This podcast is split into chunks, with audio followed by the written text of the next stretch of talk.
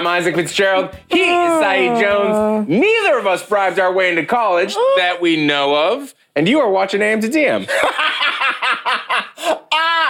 guys, what a joy to be hosting a live Twitter morning show. What a joy. I just want to begin our morning children by wishing a very happy birthday to the actor William H. Macy. Oh. Yeah, William H. Macy is 69 today. Honey, you pick up those candles and you just blow them off, William, because. very nice. Uh, he was having a thank you, thank you very much. How uh, he, he's going to be having a day today. How was your day yesterday? A gift to us all. I was on. I had my day off. You did too. I just got my whole life. Mm. It was mm. so. I'm not gonna. I'm not. I have no remorse. Like I understand there are stakes and everything, but the stakes and how crazy and fucked up this is is actually why it's so delightful and so fun to see these people get their comeuppance because mm. it confirms what we know. Like not our cynicism, but our logic in terms of seeing how the game is rigged for really wealthy white people. I got my life yesterday. You were crying. I you was crying laughing. He laughed so hard he had to get back into bed. Listen, I had to take a nap. Okay, I was like, I got to tap out. And listen, y'all kept the energy going while I was asleep. I see you and appreciate. I really enjoyed that Celine Dion me. Thank you. There were so many aspects of this story, so we are going to get into it. Our own Hayes Brown really summed it up. Honestly, this story has everything. Rich people in trouble. Proof you were right about those rich kids at your college. Prosecution under the RICO Act. A Balkan water polo coach. A chance to yell about systematic inequality. Full house jokes. What more could you ask for? What more indeed? Mugshots.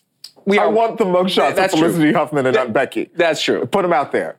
TMZ, do your job. All right, well, there's, of course, a lot to pick. Let's take it to the timeline right now. What part of the rich people college admissions scam, that's the official trademark mm-hmm. name, are you most fascinated with? Uh, we're going to be talking about it again all morning in every way I can work it in, quite frankly. Angles. Join, angles, yes, join angles, the conversation, angles. friends, using the hashtag, the real scam is whiteness.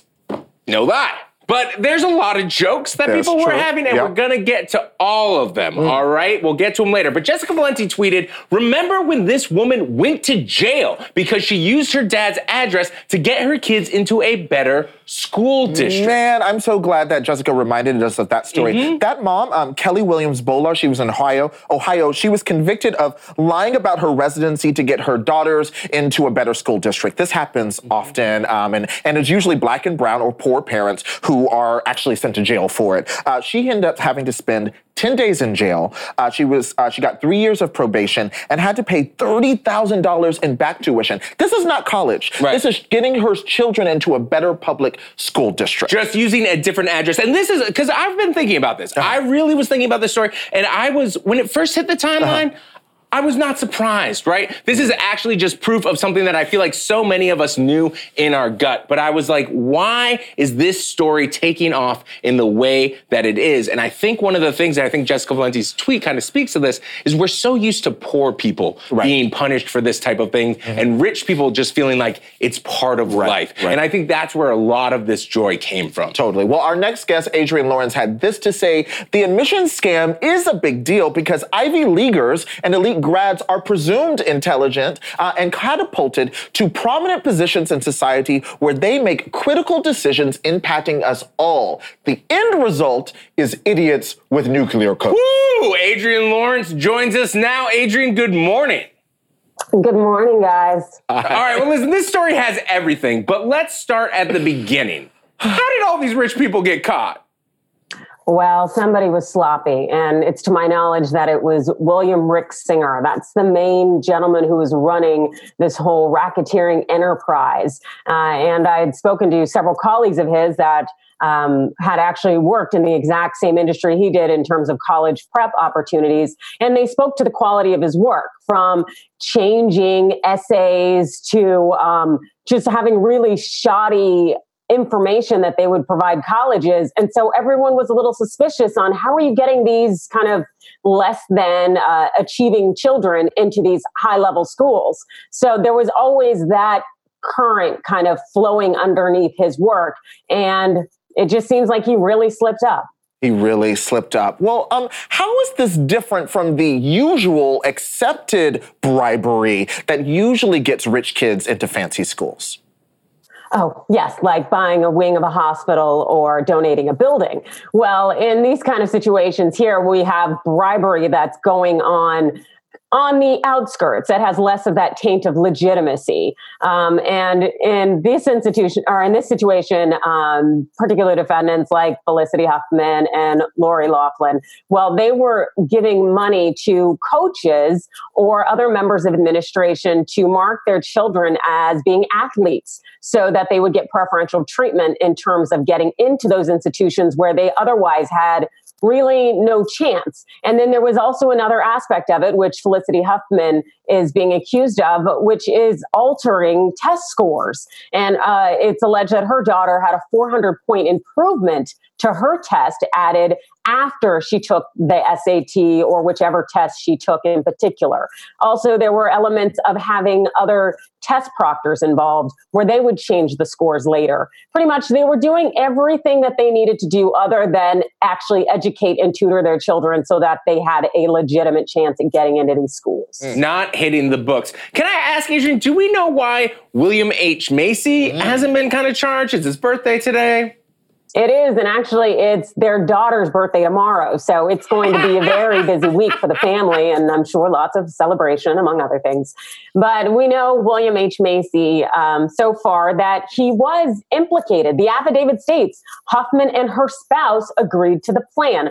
Also, they have audio recording of William H Macy speaking to the administrators and being a part of this. So why isn't he charged, especially when we see Lori Loughlin, Aunt Becky from Full House and her husband are charged. And also you see a number of other defendant, defendants and their spouses are charged. The reason William H. Macy hasn't been charged based on what information we have and my analysis of the situation is because he's too big a name and because there are two separate justice systems, despite what the U.S. attorney said in Boston the reality is is that they do appear to have enough to charge him.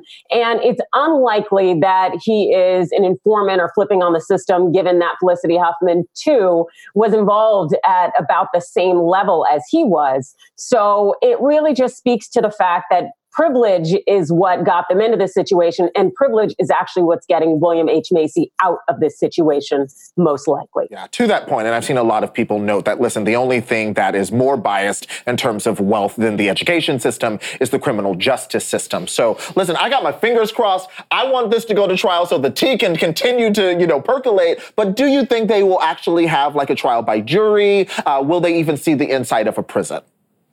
All right, so we've got a lot of big name, big ticket, big money people. There's a good chance, unless the U.S. attorney is just not having it, that they're going to cut plea deals. I wouldn't be surprised if some of them got probation, despite the fact that honest services mail fraud and mail fraud carry up to 20 years in prison and north of a million dollar in fines. But at the same time, these are wealthy, um, white, people, and there's a good chance that they're going to get a slap on the wrist.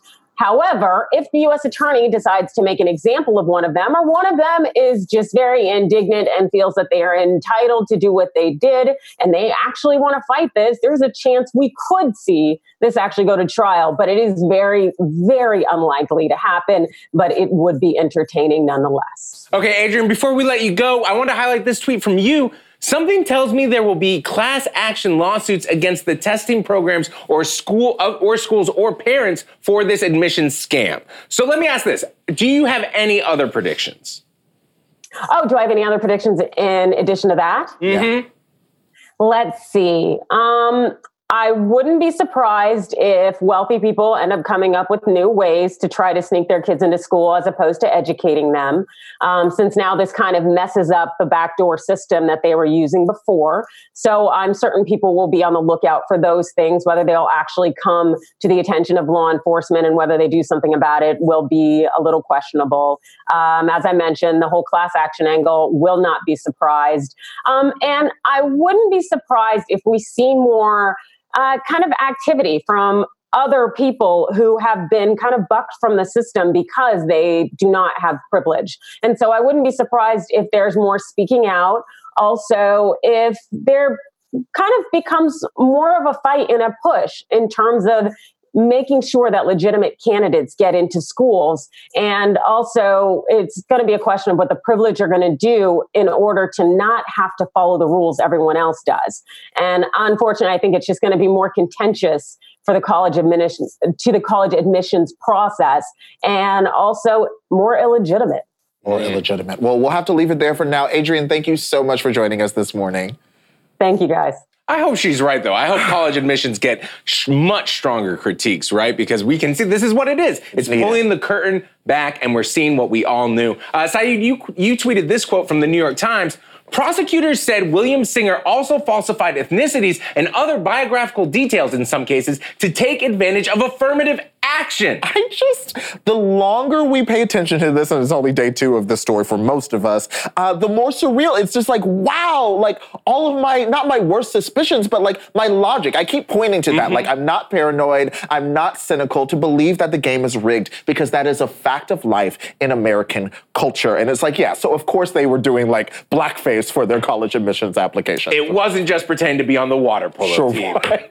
not. Oh my God, water polo. Okay, that covers the legal angle for now. Um, let's take it to the timeline uh, and talk about what was going on in the timeline yesterday. Isaac, you tweeted this. I'm going to call it Twitter was good today. It was good. it was a it rare good day. Felt like we had kind of gone back in time yeah. a little bit. There was less focus on Washington. Right. We all had a story that we all kind of could bring our own. Yes experience. Everyone has too. an entry point to the story. Exactly. Yeah. And all of a sudden, everyone was kind of talking about the same thing. And every tweet just wasn't like, oh my God, or this is right. terrible. There right. was a discussion yeah. around it. There were so many different aspects to it, and I loved it. Yeah. And I, you know, I noted, I was like, yeah, I haven't had this much fun on Twitter since the Fyre Festival in 2017. And that actually doesn't feel like a coincidence, right? There are a lot of parallels because, quite frankly, Fyre Festival was probably a lot of these kids' spring break, right? Like, I would not be surprised if Olivia Jade was like, I was trying to go there. anyway, here's a tweet from BuzzFeed News reporter Katie Notopoulos. She's so funny. Um, if you're not mom enough to go to jail for your kids' ACT scores, shame on you. You might as well use disposable diapers and let them drink juice. ACT scores is what really does it for me. Down. Katie joins us now. Katie, good morning.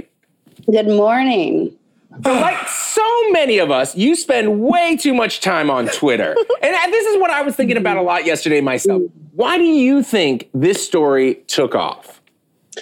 Well, I have two theories. Um, so, one is that, um, you know, it's very difficult to have really fruitful discussions about all these things about education and privilege and race and class um, and how those work together. But in this case, there was such a clear villain, and like, it, it, it wasn't just it, like everyone was like united in, oh my God, these people are just awful Right. Um, it was a great leveler. It wasn't political. All sides of the spectrum could hate on these people. Um, and the other thing that I think actually made this story really good uh, for Twitter was that so there were a bunch of uh, legal documents released, um, and it had a lot of. I think they had done like a wiretap. Um, so they had recordings of these conversations between you know felicity huffman and the guy she was paying to fudge her kids uh, you know sat scores. So it had all this amazing like snippets of dialogue and these really like sceney visual things. Like there was one part where one of the parents uh, was saying, you know, or the the sort of the scammer was like, "Hey, we need uh, a sample of your child's handwriting because he's gonna, you know, we're gonna go take the SAT for him." And she, you know, she replied, "Well, okay, but." His handwriting's really bad. And then they included a sample of the handwriting, and it's really bad. so all these amazing it wasn't just a news story. There was this like rich texture of how this whole scam you know unfolded. And it wasn't just you know you didn't just have to take you know a news story's word for it. Like you could see the recorded conversations between these people clearly saying i'm going to do some crimes. Like here's how we're going to fudge the the test scores. And these really hilarious things like so many weird details like they photoshopped the kids' faces onto athletes' bodies. Um, the water polo coach, the Stanford sailing coach, like, you know, the integrity of the Stanford sailing team. Oh my God. it's, it's true. It's like the story was like grown in a lab to take over the timeline uh, quite effectively. Is there a favorite detail or anecdote? I mean, you went through so many great examples. I mean, I I think that um, there were a couple times. I think my favorite was that the parents kind of were negging their kids a little bit. Like there was one conversation between a parent and the scammer where they were like, I think they were talking about ACT scores, and they were like, "We're really hoping for a 33." And they're and the, scammer was like, "All right, well, you know, test taker guy, it's gonna if you ask for a 33, you're either gonna get a 32, a 33, or a 34." They're like, "No, no, no, no 34. That won't look right." Like they knew their kid was too dumb. They, they knew it. Katie, before we let you go, just very, very quickly, I gotta ask you: You're a mother. Would you scam for your kid to get into college? you know uh, this this this pulls on my heartstrings my my sweet boy was just rejected from preschool so i really you know know the sting of uh, of what it feels like to not be able to get your child into these elite institutions but on the other hand these kids didn't throw a block at another kid's head like my son did um, Oh. i you know i think i would not i might i might encourage him to you know study for the test kind of hard All right, and I appreciate the transparency on the block throwing. Katie, as always, thank you so much for joining us this morning. Oh, God. this is the best day of my life. Um, I just. You're crying again. I'm crying like I'm just so grateful. I just really want to thank all the rich white people and their dumb children who made this possible. Thank you. Okay, we have another great show for you today. Uh, Sharon Horgan and Rob Delaney are here. It's a catastrophe. It's gonna be awesome. Plus, I'm going to be sitting down with Justin Baldoni again. So excited to talk to him about some new projects. But up next, a special Caucasian caller crime edition of Fire Tweets. We're not done talking about this. We are not done talking about this.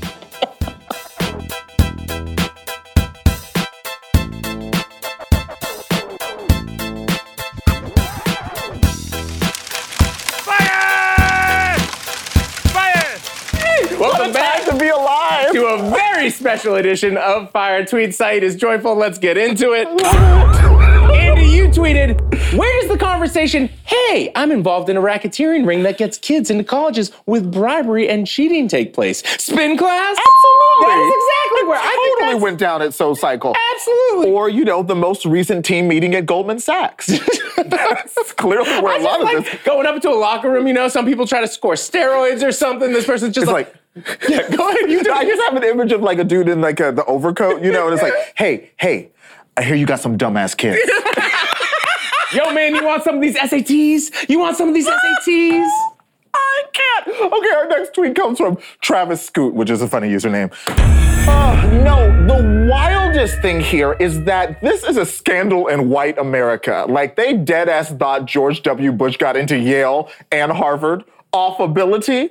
Girl, you ain't say nothing but a word. And this is the thing. This is why, again, I feel like this story really has just gotten everyone involved because it showed us what in our hearts we knew. Yeah, yeah. Right? You're kind of breathing this and you're like, I feel like something's really off here. But this actually has the proof, it has the receipts, it has. The facts of everything we know about privilege and established Oh my gosh. structural privilege Yeah. in this in this nation. Someone yesterday, I think, in response to this sh- uh, tweet, shared uh, uh, an uh, excerpt of, uh, or the, actually the whole thing, JFK's college admission speech. That thing, it was like he dipped Oh, his letter, his letter. Yeah, yeah, yeah. It was like he dipped his pen in mayo and just wrote. it was so basic. Oh my god! I remember he's like, my dad's a Harvard man. I want to be a Harvard man too. It was like four sentences. Bob tweeted, admissions office. Your child was not accepted to our college. Felicity Huffman, then I will have to do a crime. Admissions office, you can just donate some money and we'll let them in. Felicity Huffman, a crime I shall do. Admissions office, just make a donation. Felicity Huffman, crime time. Oh man. Hmm. Listen, Felicity should be shook because people are like, how will this impact her career? And I'm like, literally, I've been confusing her for Edie Falco for years. Felicity, girl, you are replaceable. You are in danger. Forget about prison time, girl. You ain't gonna get no more screen time, honey. There is a line of middle-aged white women who could play you at the drop of a hat. I'm here's Okay. Here's the thing. Lifetime is making calls, I, I do want to say this. I do want to say this. One of the things that stands out to me about this as well is especially the kids, mm-hmm. right? And a Oh, lot of them are vloggers. Instagram influencers. Jade. I don't think they really wanted to go to college. Like this was Super so didn't. much about parents' anxieties, right? It was these Yeah. kids probably would have been like, "Give me the five hundred thousand dollars. I'm gonna go start my own FuckJerry company, and I'm gonna be happy." Like and this is all about the parents' anxieties. Uh, Olivia was trying to go to Fiji and mind her own business. And I just shout out to Olivia Jade and the fact that you can just go through all of these people's tweets and see them talking about Could you imagine being a kid and finding this out? That this never mind. Mm. Incredible, incredible. All right, our next tweet is from Robert Flores. You tweeted, next thing, oh, what happened? Did you? Thank you. Okay. next thing you're going to tell me is Topanga is running a trap house. Which is funny because she is. Okay, tweet of the day comes from Mike. Let's do it. Ivy League school water polo practice coach. What the hell is going on here? Kid who obtained a fraudulent scholarship, attempting to calm down a terrified horse. Everything is fine. these kids didn't play these sports. They didn't know how these sports got done. I do want to know, like, as this continues to develop and stuff, like, how does that work? Because yeah, now you're on the water polo team, or or now you're in a very competitive school, and you're like, what the fuck, like. In the transcripts, there's the parent being like, How dare they question me just because this high school doesn't have that kind of team? Yeah. Shout out to the kid who got into Northeastern um, after their parent paid all that money. Shout out to the kid who uh, whose parents paid five hundred thousand dollars to get into the University of San Diego, which has a fifty-one percent acceptance rate. Yeah. All right. Well, coming up, Isaac and I was, Isaac is going to sit down with Sharon Horgan and Rob Delaney, the creators and stars of Catastrophe. But up next, we're going live from the district. We got to raise the bar on our expectations for white people to talk about DC news. So just wait for that.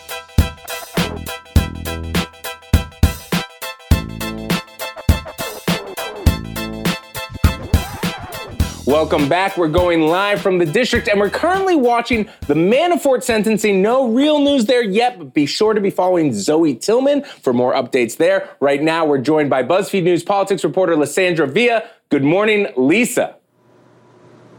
Hey, good morning, guys. How are ya? Pretty good because we're not in jail. You were- 'Cause we didn't bribe our kids to go to It's always school. good to start the day off that way. That- you're absolutely right, Lisa. Here's a tweet from you. Former Congressman Ruben Kihuen did not run for re-election after he was accused of sexual harassment. Now he's running for a city council seat, forcing the question, can men come back after Me Too? And what of the communities wrecked by the scandals? So, Lisa, uh, who is Ruben Kihuen? Uh, where is he from? Where does he represent? And uh, what exactly happened with the sexual harassment scandal?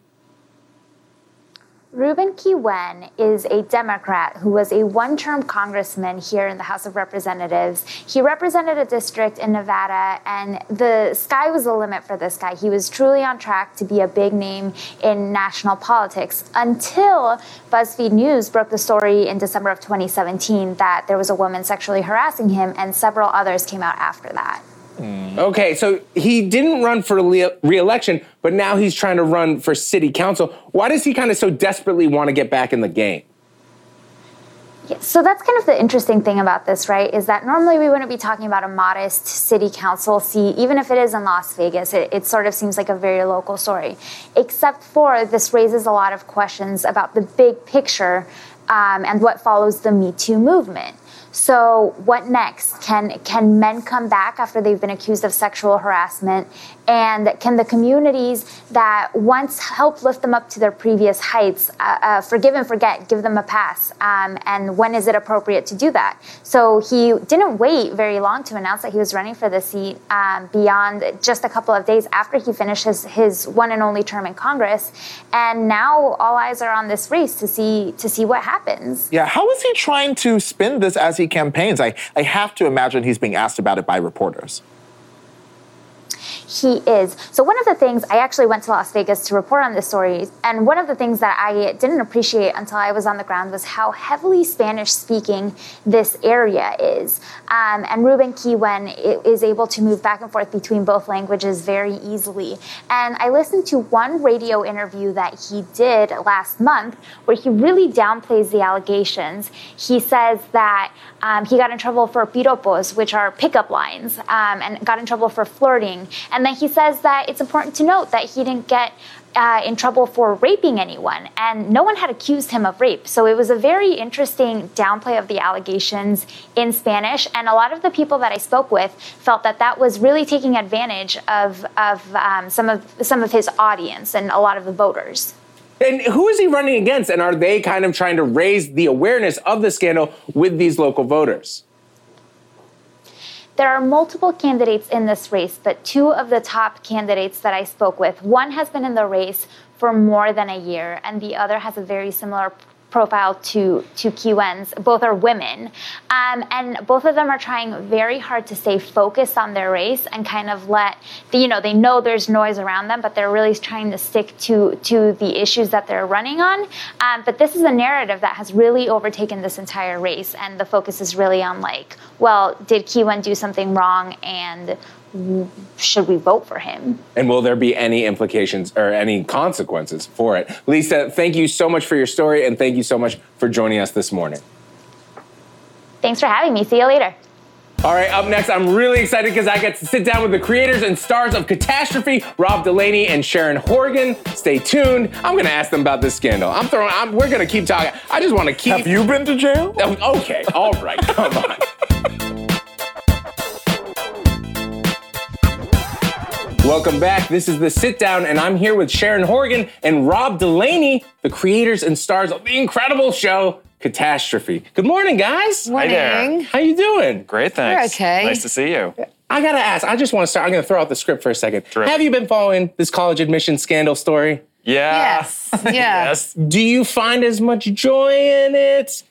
I mean, it's pretty amazing. I mean, there's the horrible aspects and stuff that they use, like special proctors that are to be reserved for kids with disabilities and stuff. So it is, there's a real nefarious, evil element to it where people actually suffer. There's that side of it, and then there's a side of it where it's just terrific fun. Uh, so it's there's it's sort of two sides to the coin there. But the sense that Felicity Huffman might be a flight threat is I know, yeah, not that was. Uh, a little. Yeah, I, I saw a lot of that too. Kind of the overkill that when Mm-hmm. it came into taking it into custody. Absolutely. Yeah. But enough about the current Yeah, news. yeah. Let's talk catastrophe. Season four, final season, coming to Amazon this Yeah. Friday. yeah. How did you know it was time to walk away?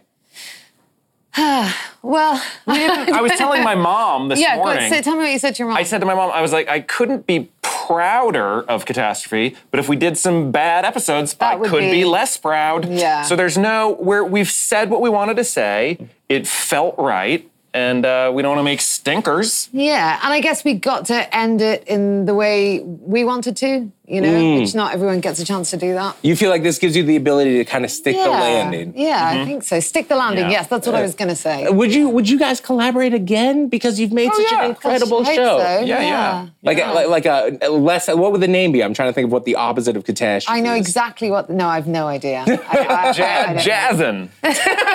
jazzin'. No, stick the landing. Yeah. Stick, Stick- it stick the that. land- And it would be very uh, and sort of, you know, Jazz ju- the landing? Yeah, yeah. Jazz the landing. you guys, like you, you do though in catastrophe, cover a lot of dark topics as well as being Yeah. hilarious. Do you approach joke writing differently when you're covering something like alcoholism or grief? We try and up the jokes for grief. Yeah, I mean, it's just got to be funny, you know, because like there's nothing that you can't joke about if your volition is to try and make the world a marginally better place. You know what I mean? So there's no topic that you shouldn't bring humor to bear on. We think. Yeah. So we love to make Yeah. jokes about you know darker stuff. Totally, it helps. It helps. Do you guys have a process? Is there like does one of you kind of come in with like the raw material and then you guys workshop it? Like what is what is writing the I mean, you have so many jokes Uh, per episode. We, we kind of we both come in with sort of stories and Yeah. ideas and stuff, and then sort of over the course of the the writing period, it sort of gets turned into um, fiction. We just sort of sit side by side with a typewriter, a very old typewriter. It takes a little while to Yeah, get through gift from it. Tom Hanks. Yes. He's probably our biggest. fan. just smoke cigars Yeah. and really Yeah. workshop it. We just sit there and tap Mm-hmm. it out. I mean, it's you know, it's hard work. It's just the two of us, and and so you know it takes a while to get through it all. But we just sort of Which is really the best part. I mean, the Yeah. writing is the most fun. Then That's we the then fun. we look then we remember that we have to do all the stuff. We did one thing in the second or third season where I was like, and then I'm running down the street in my underwear, and then it was Yeah. cold out, and I was like, hey, you know what? I'm also the executive Yeah. producer. I'm putting on a bathrobe, and uh, nobody could do anything about it. and that's how it played out. Yeah. Uh, do you? I mean, there's so much that you guys tackle, but one of the things that's being tackled in this season is kind of how men benefit benefit from sexism in the workplace, right? Is that why you started your own production company, Merman? Um, I think I started it to yeah take control of things um, a little bit, and yeah to to work with um, definitely to work with more women to tell more female stories. Not that that's entirely what it's about, but yeah.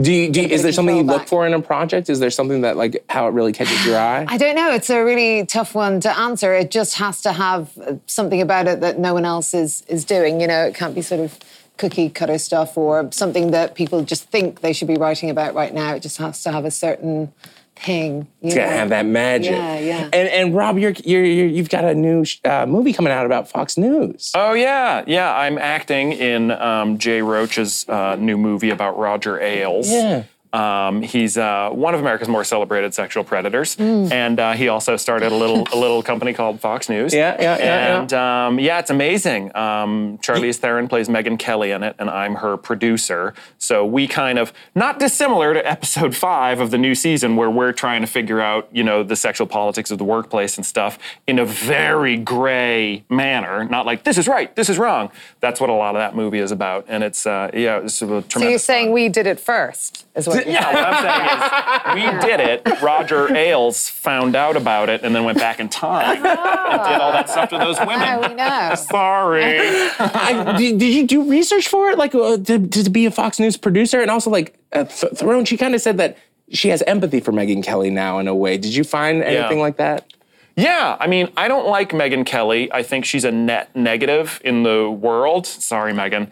Um, but I do, you do see in this decision making process, sh- she might be a bigot, an overpaid windbag bigot. But she's also a human woman worthy of respect, which Roger Ailes absolutely treated her like a bag of garbage and a lot of other women. So you can, you know, bad things happen to people that I might not like, but that doesn't mean I want it to happen, you know. So so yeah, you do feel for Megyn Kelly for a little bit, and then you're like, ah, get out of here. for a little bit. All right, let's. Um, before I let you guys go, I wanted to play like a quick game that I feel like you both are the most uniquely qualified to play. All oh. right, it's basically going to be a version of what is more catastrophic. UK US edition, all right? Oh, so I'm going to say two things, one from Britain, one mm-hmm. from the US. You let me know which one you think is more of a catastrophe. Are you ready?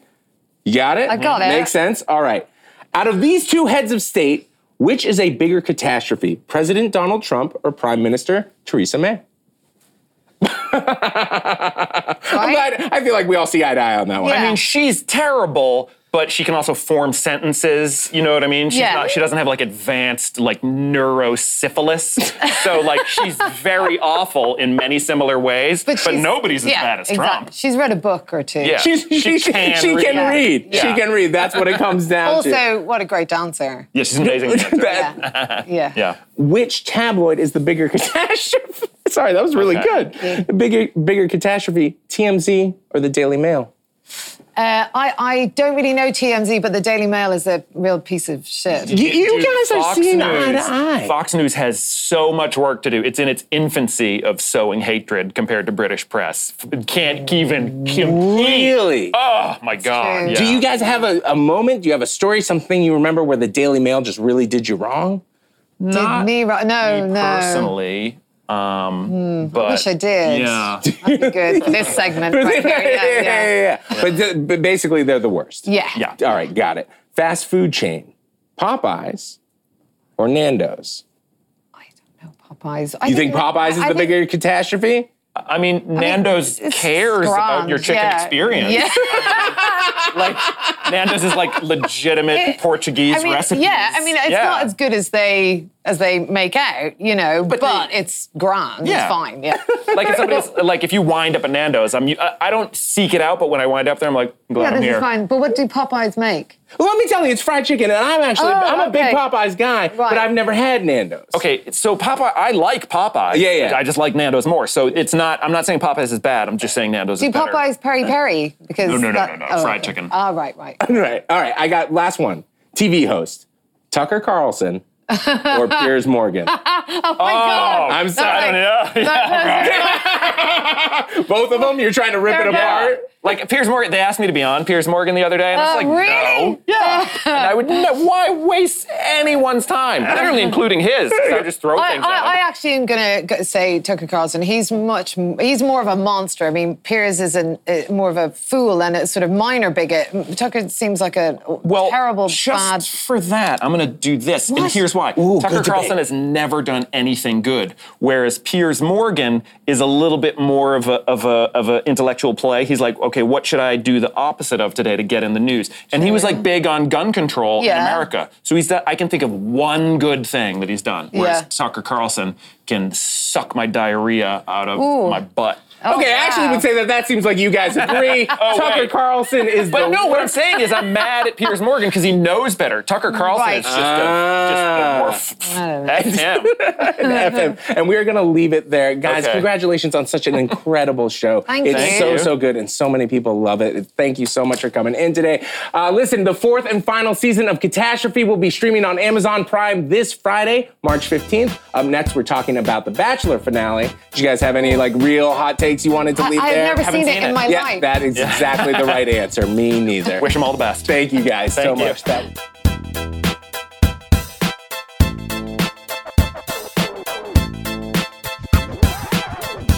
Here's a tweet from Brianna. Me at the end of every season of The Bachelor. I hate this show. This season was a waste of time. I am never watching again. Me when a new season is announced. Yeah, Brianna, I feel that really hard. And yes, the day has arrived. The producers are finally letting me talk about The Bachelor. I know everyone is excited. And I'm joined by Kelly Keegs, host of the podcast Wine with Kelly and avid Bachelor live tweeter. Kelly, I was telling you, I have followed you on Twitter for The Bachelor for so long. I'm so Oh God, excited you. to meet you in real life. Thank So you. Here I am. Yeah. Everyone is just called as good as advertised. just as Yeah. Mm-hmm. good as on Twitter, as the only thing we can all hope for. Right, always. So, for those of us who didn't watch this season, why was the end of this season such a complete mess? So I feel like there's always a, you know, at the end of The Bachelor, there's always a definite answer. There's always, he chooses someone, they're either getting engaged or they're, you know, going to get married or somebody gets dumped and everybody's unhappy, whatever. This time around, I don't feel like we got any sort of closure whatsoever. Cassie and Colton are now dating, but they really don't know where it's going to go. They're not like moving in together, they're not doing anything, which I do think is smart. However, I don't feel like, I don't feel satisfied at the end of the season. I don't feel good about any sort of outcome whatsoever. There wasn't, nothing happened. Nothing really went on. I feel like a lot of people watching Cassie, especially as women, obviously, you're going to see yourself in whatever your experience is. Mm-hmm. But I think a lot of people watching Cassie just really felt like she didn't like him very much and was just kind of Oh, going she along for doesn't. the And ride. I feel bad. I mean, he's gonna get he's going to get his heart broken so bad, and we're all going to watch it in real time. And I I don't know if I can handle it. And it's just like I if I have to watch him stare at her with those doe eyes for another like two hours at a time, I'll just I don't know what I'll do. It's just it's heartbreaking. It's honestly heartbreaking. It's coming for him. He better get ready. Do you think that the producers had any like? Do you think that they kind of led him astray in any way, or made him think like she? Honestly, think no. it's all on her. I think it's all on her. I also think it's a lot on him. I know we're putting a lot of blame on Cassie right now for kind of, you know, just being wishy-washy about the situation, but truly, Colton's acting a little delusional at the moment. Like he's just he's one track mind. He wants Cassie, and that's it. And I get it, but at the same time, it's you know there comes a certain time where it's like you got to give it up, man. You got to just relax. And I think he should have done that. a lot of people also. This is something interesting that I felt. A lot of people gave a lot of shade to Cassie's dad for coming in and mm-hmm. basically convincing Myself her. Yeah, Yeah. convincing her to that maybe she wasn't ready. I actually have a different take. I think that he was trying to help her, but you say that you think that he was being a little. What is it, patriarchal, or he should have just butted Not- out? No, not, definitely not. Definitely not patriarchal. I think that um, it was more so they were putting so much pressure on the word engagement. They kept saying Cassie needs to come in and be engaged at the end of the show. And she was like, I'm not ready to be engaged. Okay. There are no rules written in The Bachelor. Every, they change the rules every single season. Chris Harrison lets us know that they change the rules. So I don't understand why she was so hung up on that, especially when she told Colton, I'm not ready for an engagement. And he was like, okay, perfect. Like, we can just date. Like, I love you that much. I just want to date you. It's fine. Cassie's dad flies all the way into Portugal to be like, honey, you're not ready. Like, it's not happening right now. Like, you're not ready to get engaged. It's like, yeah, duh. He's, she's not ready to get engaged. She just said that. Colton agreed. Why can't they just date? Why can't she have a boyfriend?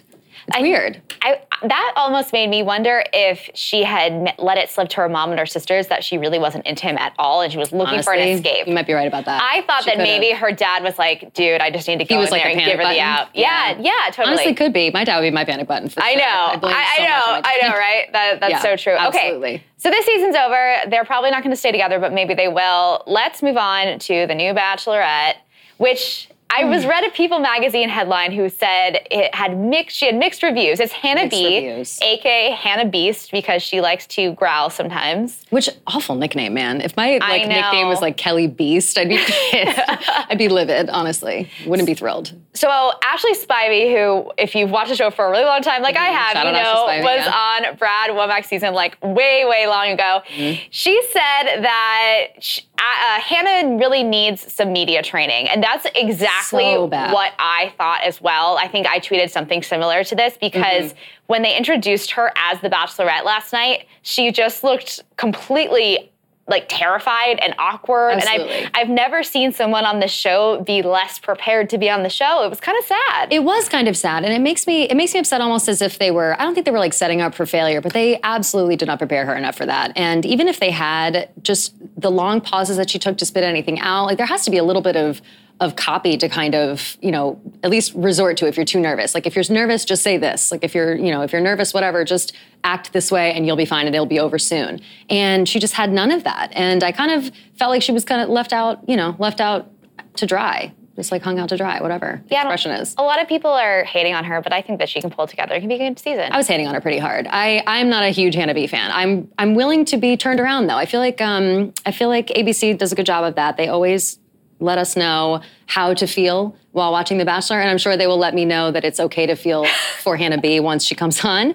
And uh, but for now, I'm not excited. I'm not ready. But you know, come come the premiere, I'll be I'll be on her team. I'm sure. that is so true. That is that sums up the whole thing to me. Yep. And also, like the tweet in the beginning, we both say like, eh, but you know, we'll be watching in May. I mean, uh, yeah, there's no way I'm not watching. So Totally. that's just that's just the facts. Those are the facts. Well, Kelly, thank you so much for joining us. Thank you for having me. Be sure to follow her on Twitter. She has great tweets.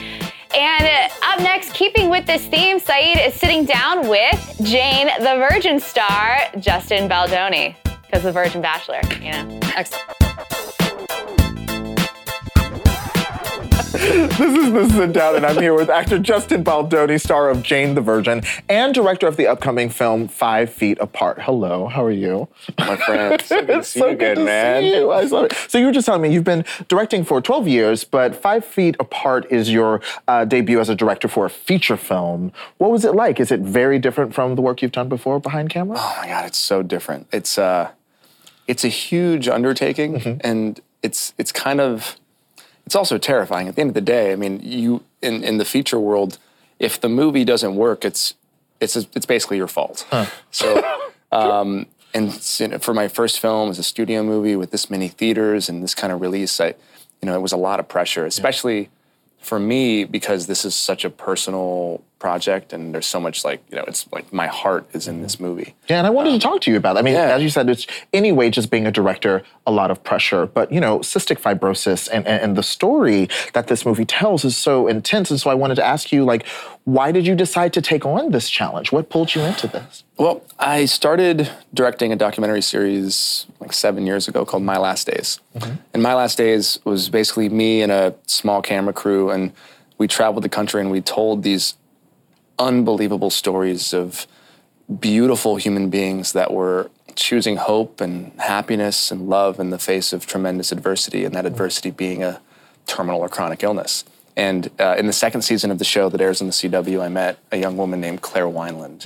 And I told her story. And that was my first experience with cystic fibrosis. And I fell in love with her. She was just this bright ball of light that um, she really changed the world and changed my perspective on illness and Uh-huh. what it meant to be sick. Um, and it was through that conversation that I learned that two people with cystic fibrosis, um, because of the way the the the illness works, they can't touch. And if you don't know what CF is, it's essentially a it's a genetic disease that causes your body to produce excess mucus. Mm. So you, and it affects the lungs primarily. So you kind of become like this walking petri dish for Right. bacteria. Right. Um, so two So people with CF, dangerous. there's cross infection. Yeah. You know, because if you sneeze or cough, for you and I, it doesn't matter. But if you have CF, you can actually cough and transmit that bacteria to somebody else, and it can be dangerous if not deadly. So it's a it's a huge concern in the CF community. And just, I mean, so obviously, you know, very emotional. I mean, just, just.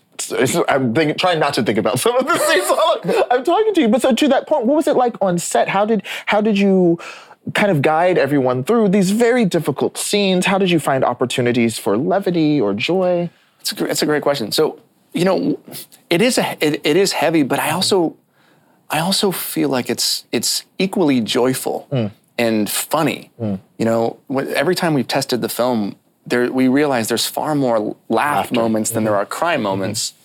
And what I learned, especially from Claire, and you know, uh, we made another documentary about a dear friend of mine with CF named Travis Flores. And just a quick sidebar: Travis right now is fighting for his life. He's had his he's had two double lung transplants, and both have failed. He's in chronic rejection, and he's trying to get a third right now. Um, and so, uh, but again, these people have taught me that that there you know there are just as many beautiful, funny moments mm-hmm. when you are chronically or terminally ill, mm-hmm. um, than as there are sad moments. Hmm. And many of them know how to live far better than you or I. I mean, it's it's it's pretty amazing. So for me, it was just about balance. It's like, you know, you can't have the, the movie doesn't work if it's all sad. Hmm. The whole point of making this movie is to inspire people to appreciate life, to to like look at love in a unique way, to realize that, you know, that intimacy is not dependent on human touch, right?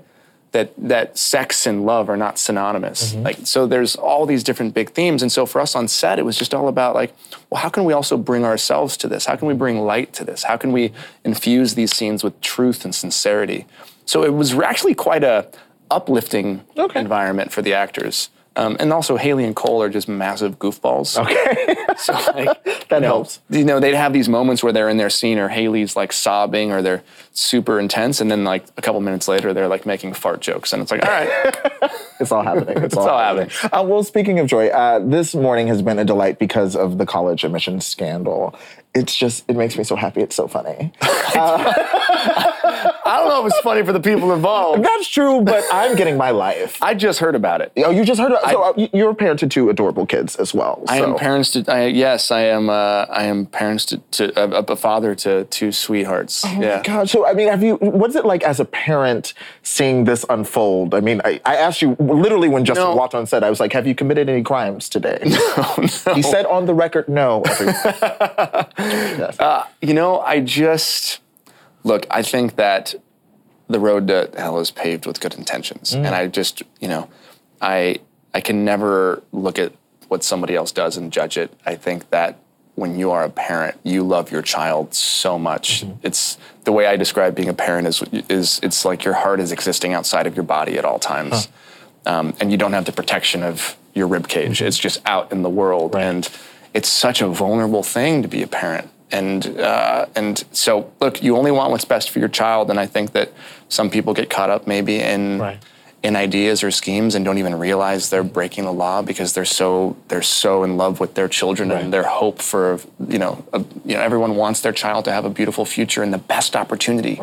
And I think sometimes maybe people can get lost in that And. I, I mean, and I, I think a lot of people feel this way. I, I tend to stand up and, and fight for my friends and loved ones, sometimes even more than I would. Hell yeah, you have to, myself. man. It's how so important. Yeah. So how do? But how do you learn that balance? Like you, uh, we all understandably would do anything for our, our loved ones, but how do we? Well, I think ideally the balance is within the law, right? You know, you I would hope that you know you do anything for your child and you try to do it legally. Uh, that's at least the way I'm. I just it just hit me again how that's surreal this That's is. the way I'm going to think about it. But it, you know, but at the same time, like I mean, look, I Yeah. you know, I didn't. I didn't score high on my SATs, and if, if it weren't for athletics, I probably wouldn't have even gone to a good school. I mean, I, I didn't even fit, I didn't even graduate college. I, I left to pursue my to pursue my dreams. Mm-hmm. So you know, you're sitting next to a. Uh, a, a uh, someone that didn't graduate college, out. so Worked it- it's worked out so far. But at the same time, you know, it's really important. You, you know, you want your kids to have a, the best chance at life possible. Fair. And it's a tough world, so I don't, I don't really look at it. I just don't, you know, I just wish everybody the best, and I hope it works out for them. That's true. That's true. I don't. Uh, I don't. I, I want drama out there. So now Well, I, your job depends on that shit gives me Right? something to talk about. Now, I can feel Twitter like looking at me, so we need to talk about Jane the Virgin. Uh, um, going into the final season, is there something that Rafael has not gotten to do on the show yet that you would love to see him do? Hmm. Or have him do on the spinoff? You know, Rafael's not going to be on the spinoff. Damn, I know. See, I was trying. That's because Justin's got to go direct another movie. Oh, okay, fine. And so, you know, and. Rafael and Justin haven't been able to coexist in the same place without, you know, yeah. Oh, Okay. So we have Justin's to. got a life. They have to separate for a while. uh, you know, I'm just really excited about this final season. I Yeah. think that it's really well written. Jennie Urman, our show creator, has done such a beautiful job, and it's just the story. You don't know how the storylines can get better, but they do. Okay. And it's been such a joy to play Rafael, man. Like this guy is such a huge part of me, Mm-hmm. and to see his growth as as a man, Uh-huh. right? As, as kind of I've been growing as a man and talking about the things that we I've been talking about, and to see him kind of embodying a lot of these things Mm-hmm. has been just a really cool chapter in my life. You know, I became a parent at the same time as he did. Wow. And you know, it's just been really special. So I think fans can can expect a, a full and happy season Okay. uh, with a lot of drama and a and a nice ending. Can you give us any hints? I think you're gonna, you know, if you're watching on your phone, you might throw your phone. If you're, you know, Oh, okay. If you have, if you watch, whether, if you watch, watching whether- Jane the Virgin on your phone sounds like a I very don't know. I, I don't know. Yeah, but I, unfortunately, that's the world we live in, right? Most people are, like are watching on their phones right now. Right, But that's true. I think that you know, you'll, or you'll drop your phone. Mm-hmm. It's going to be a lot of those kind of moments, like no, yes, no, yes. Do you want Rafael and Jane to end up together? Like you personally, Justin, do you want that? Uh, I think I think I do. Okay. Yeah. Look, I think that they make each other better. I think that, and I think that I think she's simply happier with him. That's my Yeah, but I think, but I also love what Jane does to Rafael. She challenges him and she she pushes him, and he wants to be a better man because she's in his life. And I relate to that with my wife Emily, who does the same thing for me. I'd be a mess if it weren't for her. Oh, that's so good. That's like uh, Toni Morrison in Beloved, a character says, like, I didn't fall in love with you, I rose in love with you. That's exactly what it is. And I think that the right person is a mirror to you and never uh, lets you settle and uh, and pushes you to be the best version of yourself. And I think that that they do that for each other, which is why I think it's a great love story. I love it. And, th- and this is why Justin Baldoni is a man, children. We love him. We stand.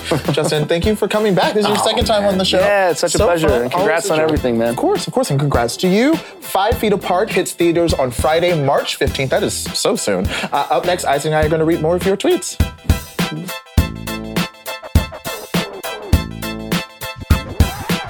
What a day. Was this show everything you wanted it to be?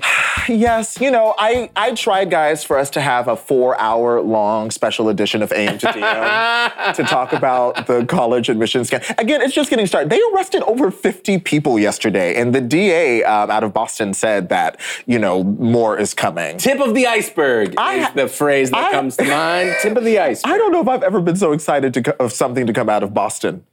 This is this That is hurt my highlight. fucking You are from Athol, No, I- Massachusetts. I was born in Boston. Oh right, okay. I was second time. second Wow, time. before he fails another That's a while ago. friendship test. We're the goddamn problem. no, not the friendship test. Jesus, wow. Doesn't even know where I'm from. I'm gonna read a tweet. Uh, we asked what part of the rich people college admission scam was your favorite, as if you could choose. Zernil Hustle. what a good name. I like that. You tweeted, uh, using Amazon to get water polo gear for fake photos. Rich people use It is relatable. I just that the sports angle to it for me is just like pretend. Yeah, there was like one so person much. that was like they were like she was in like the top five of all of California, and it turned out one didn't play tennis since she was like twelve, or the kid was like twelve, and like uh, I'm pretty sure it came in like 207th was the Uh-huh. Yeah. actual right. ranking. I saw that one kid. It was like you know, used football as a dinner, and it's like his school didn't even have a football team.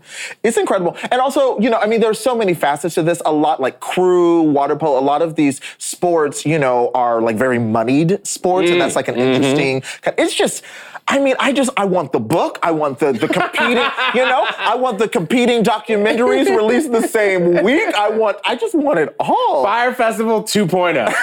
Anita added the ego and the hubris. How did they think they wouldn't get caught? Everyone gets caught. That's true. To that point, though, Not I would everyone. argue people have been buying their way into college throughout history. Yeah. And I think that's kind of, especially to the point of the conversation you were just having with Baldoni, kind of this idea of like, well, I'd do anything for my kids. Right. If other people are doing it too, you know, you can kind of see, especially when you come from a very privileged place, how all of a sudden it starts feeling like, well, this is what's right for my kid, as opposed to what it actually was, which was doing crimes. And again, I hope the pendulum swings back. I think we should examine what it's like for families that can buy wings of libraries Right. and get to have their kids go to those schools, gets to have those legacy kids. I hope that this becomes a really big part of this conversation. It also, I just, I, it, part of it's a worldview thing. You know, like I just, I know already that I will be tough on my kids. Like I expect excellence from myself and everyone I care about. Um, but I, I just feel like, wouldn't the toughness be like, I'm going to get you the best tutors, and mm-hmm. you are going to study. You are going to be mm-hmm. smart. You are going to be smart, darling, out mm-hmm. here. Like I- that's part of what's bizarre to me is that the disservice ultimately, like I know these kids are very privileged, but the ultimate disservice that's been done to them by their parents by having their opportunities for learning, resilience, transformation taken away from them, whether or not the kids wanted it. You know, like it's kind of bizarre. Yeah, as, again, these kids, almost all of them didn't know this was happening. So, Olivia like, was chilling. They're just like, what the hell? Oh my God. Okay. Well, Jen had this to say about Isaac's interview with Rob Delaney and Sharon Horgan, which had me screaming in the control room. hilarious. Oh, this ain't about the interview. This is just okay. Jen. Rob Delaney is a snack. Hello. He is quite tall. Absolutely, a He is quite handsome, tall. handsome Yes, man. yes. Uh, but they were absolutely delightful. They I were. just love that show so much. If you guys aren't watching it, like start watching it. Yeah. It's so so. I need to add it to my queue. I'm still making it. I'm like season seven of Adventure Time, but eventually I'll get back to watching five put it on the to-watch list for I've heard nothing but great things. Well, listen, thank you to our guests, Stephanie McNeal, Adrienne Lawrence, Katie Notopoulos, Lissandra Villa, Rob Delaney, Sharon Horgan, Kelly Keegs, and of course, Justin Baldoni. That was a lovely conversation. Thank you, thank you, corrupt rich white people. Thank you mm. all. You- It was a gift. You made our job so much easier, honey. I slept well last night. Anyway, we will be back here tomorrow at 10 a.m.